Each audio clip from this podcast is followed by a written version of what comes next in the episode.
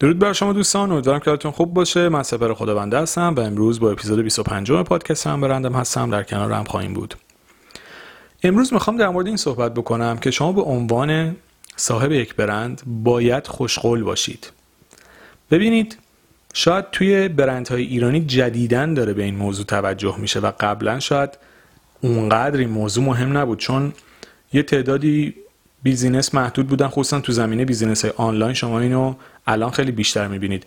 market اونقدر رقابتی نبود. شما هر سرویسی می‌دادید مردم قبول می‌کردن. یعنی مثلا یه هفته بعدم جنس رو میفرستادید اوکی بود. و خیلی شاید یکم دیر و زود شدنش هم اهمیتی واسه کسی مثل الان نداشت. ولی توی دوره‌ای هستیم که داستان business ها کاملا رقابتی شده و اینکه شما بتونید بهترین سرویس و خدمت رو ارائه بدین در نگاه مشتری در دراز مدت خیلی براتون اثرگذاره. حالا اگر ریویو های مردم رو جاهای مختلف در مورد برندا بخونید خیلی چیزی که مشهوده نحوه ارساله.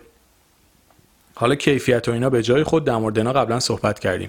یکی از چیزهایی که خیلی روی شما کار روی کار شما اثر گذاره شیوه ارسالتونه و اون خوشقول بودنتون در عمل به تعهداتتونه. مثال میگم. اگر میگید خرید بکنید شما تا 24 ساعت آینده براتون ارسال میشه باید بتونید به این عمل بکنید.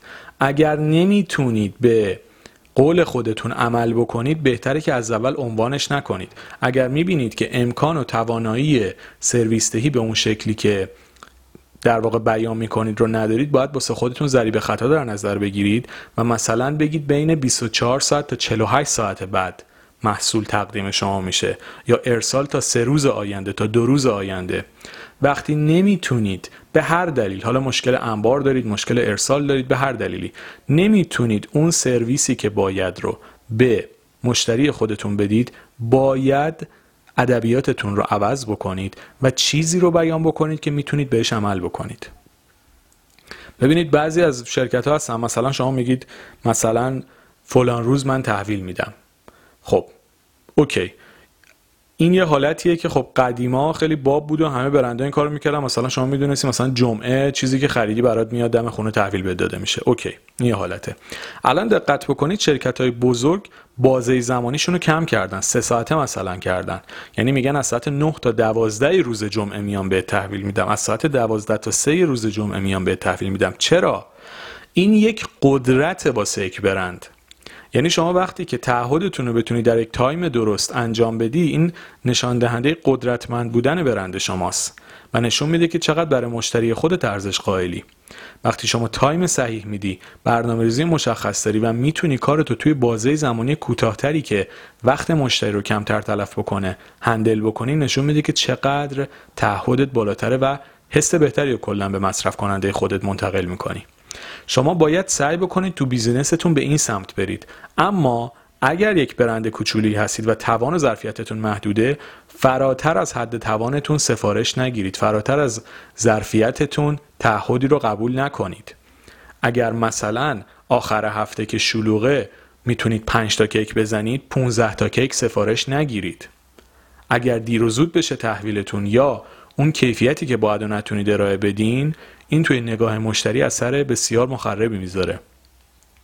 به همین خاطر خیلی مهمه شما خوشقول باشید و در بیان توانمندی های برندتون مواردی رو عنوان بکنید که واقعا می‌تونید انجامش بشید انجامش بدید.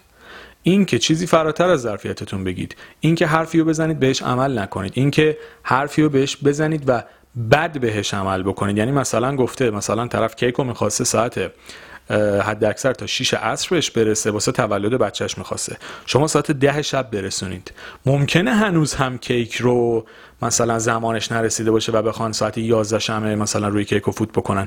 ولی همین استرسی که اون آدم می‌گیره که نکنه مثلا کیک به موقع نرسه و برنامه من به هم بخوره باعث میشه دفعه بعد دیگه از شما خرید نکنه. به همین خاطر این خوشقول بودن چه تو زمان ارسال چه توی تعهداتی که می‌دید چه توی قولهایی که می‌دید. توی تمام اینها بسیار مهمه و باید بهش توجه بکنید و فراتر از ظرفیت و توانتون قولی رو ندید و حرفی رو نزنید. چون مردم دقت می‌کنند و بر اساس عملکرد شما قضاوتتون خواهد کرد.